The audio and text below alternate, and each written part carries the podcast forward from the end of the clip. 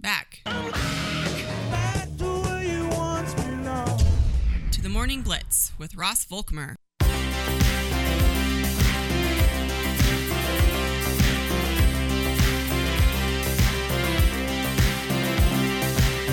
We can dance if we want to. We can leave you 838 Central, 738 Mountain on this February the 13th. Temperature is going to be once again in the low 50s today. Right now, 30 degrees outside. To get your Tuesday rolling here in the middle of February. Congratulations to listeners Mike, Drew, and I'm going to give it to Rob. I, Rob tried. He, I think it might have been autocorrect that got him. He texted in the word split. I think he meant blitz. but uh, Rob, Drew, and Mike are winners of the Kansas Lottery uh, X Cash Blitz, Blitz instant tickets. So congratulations See, to those three gentlemen. You just messed up saying Blitz, maybe. I know mean, that's it's probably the truth. So, like I said, I'm I'm giving Rob the benefit of the doubt. But thank you for listening, uh, everybody, and uh, those guys winners from the Kansas Lottery. Uh, full slate of high school hoops tonight. As I said, we're getting down to kind of the final few games. Uh, some game, some teams have four games left. Some teams might have a little bit more than that, with some makeup games possibly due to the winter weather we had in January. I think most schools have gotten that made up, but and in some cases, some teams are down to their last three regular season games. Um, some of the games tonight include Quinter hosting Trego, Decatur Community going to Wheatland Grinnell, Tri Plains Brewster will host Western Plains Healy, Quinter hosting Oakley, Wallace County on the road at Syracuse, Golden Plains hosting Rawlins County, Weskan hosts Greeley County, and Hoxie visiting Ellis tonight. Some of the area games this evening. Uh, and then, of course, you've got Colby hosting Scott City, which Christian will have coverage on 100 points through the ride, and Goodland going to Lakin on 1025 U Rock. Eagles and Beavers tonight. The the Scott City Beavers and Lady Beavers are some of the most difficult teams to put your finger on on who's going to show up night in and night out. They have very talented teams, both the men's and the women's side but I just don't know who's going to show up night in and night out, and it, particularly on the boys' side. There have been some Scott City wins that you're like, man, that's a nice win. And then there's been some Scott City losses, and you're like, what happened? so I don't know what Scott City teams show up tonight. Uh, but I guess if you're Colby, you just prepare for it to be the very best one, the best versions of Scott City tonight. What's your thoughts on tonight's doubleheader there at the event center? It's funny that you should say that, Ross, because uh, in my prep work, I kind of came to a pretty similar uh, conclusion in that these are difficult teams to get your finger on, but I think you're exactly right. You got to prepare prepare for these teams' ceilings. I think that's particularly true on the boys' side because uh, the boys for Scott City have eight losses on the year. Uh, seven of those losses are in this category. One, Goodland, top five team. One, Hugoton, top five team. Once in Holcomb, who at the time and for the large majority of the season had not lost in their home gym. And then two I think points, that was a game that they actually led in the first quarter too. Like they were up pretty handily, like 12 Mm-hmm. to four, and, and blew the lead. Anyway, continue. Jeez. And then lost by two points, by three points, by three points, and by four points. So you can take seven of these losses, and those close losses were a couple uh, to some difficult teams. Another uh, one where they played Hugoton actually very closely when they played them a second time. Uh, that was a three point loss. So you can look at a couple of these and say, these are quality losses, and this is a team a little bit better than its record. And I think that's pretty similar to the team across the court from them. Of course, your host Eagles, who went through that stretch where they lost five of six ball games. And of those five losses, four of them were to teams ranked in the top five in the state. And granted, Colby uh, certainly has its issues, and they want some revenge against Scott City, but both of these teams, I think, have ceilings and have the ability to play in the regular better than their records. Scott City's a team you don't want to meet in the postseason. They're dangerous because they have one of the better bigs in Jackson Rumford. He's pretty darn skilled. Uh, Cade Stackline's having, I think his first name's Cade. Steckline's the last name. Uh, he's pretty darn talented guy, long, lanky. He's like a beanpole out there, but he he's got some nice shot shooting ability. And they've got some other guys that can knock down some shots. Um, and they were kind of when they played Goodland, which was back in December.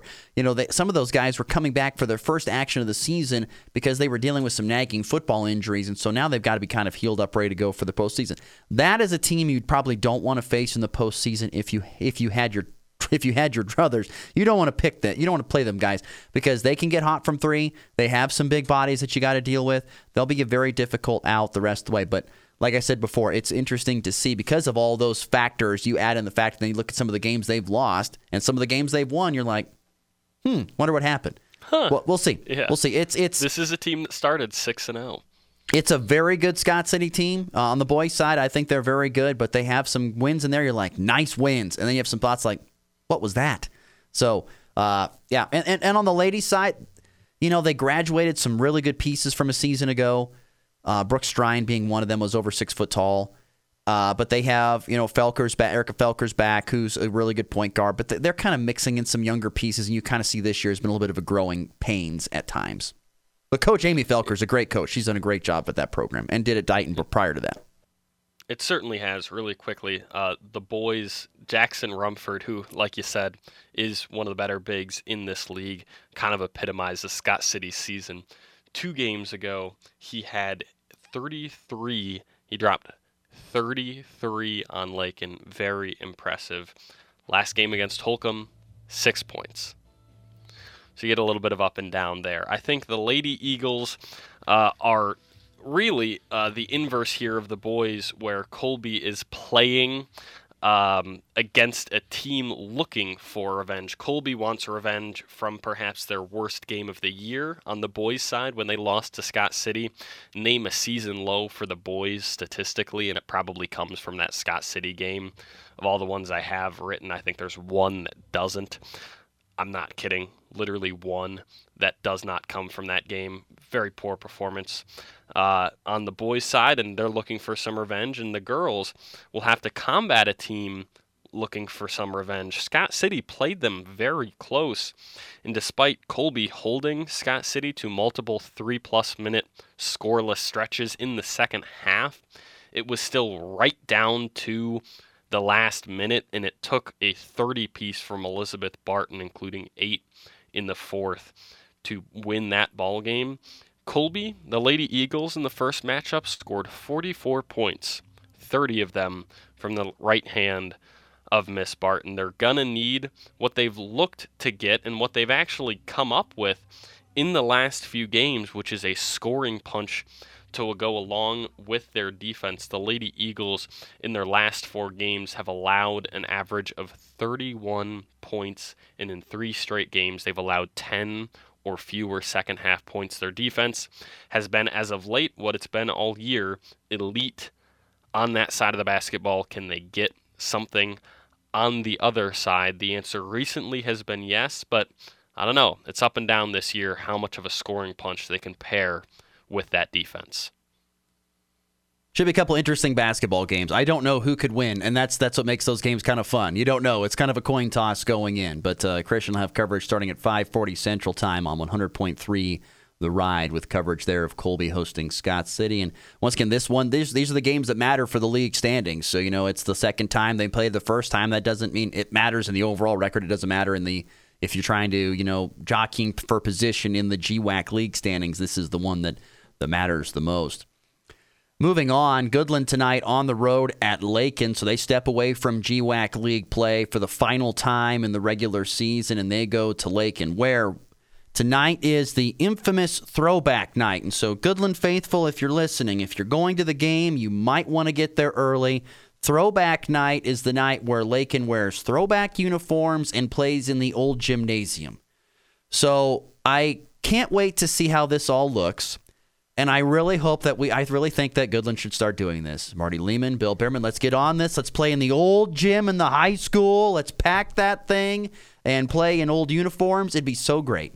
be so much fun. I would love to see old school throwback night. Uh, but that's what Lakin is doing.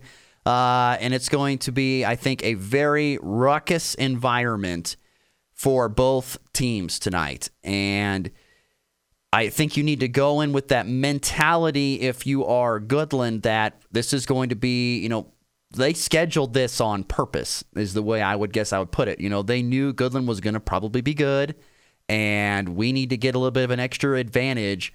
Let's do our throwback night, play in a gym that they've never played in, we've played in, and it'll be small and tight and loud, and let's just let's let's try to make it as, as difficult as possible. And so you this is going to be a great test of mental toughness for both the boys and the girls tonight playing in this in this gym. Now, on paper, you know, Goodland is the better team, both boys and girls. On paper they are.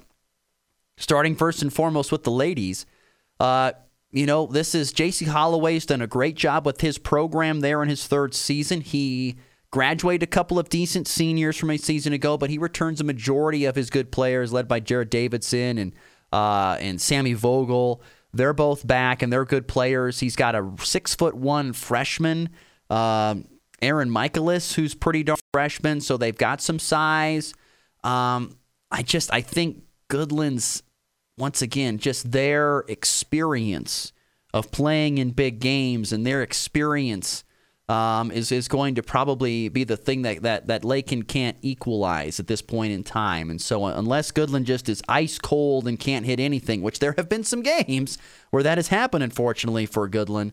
Um, I'll be intrigued to see how that game shakes out. I'm also intrigued to see how Goodland looks because Bill Behrman, I know, wanted this week by. You know, it's been a week since Goodland played. They wanted this week so they could get healthy because they'd had, you know, nagging ankle injuries and some sickness and just wanting to get completely healthy. And I'm curious how they use that time to get healthy and also get prepared for the final push of this regular season. So uh, that's big tonight on the girls' side. So they'll they'll have Lincoln's a good basketball team. You know they're one of the top teams in the in the sub-state standings.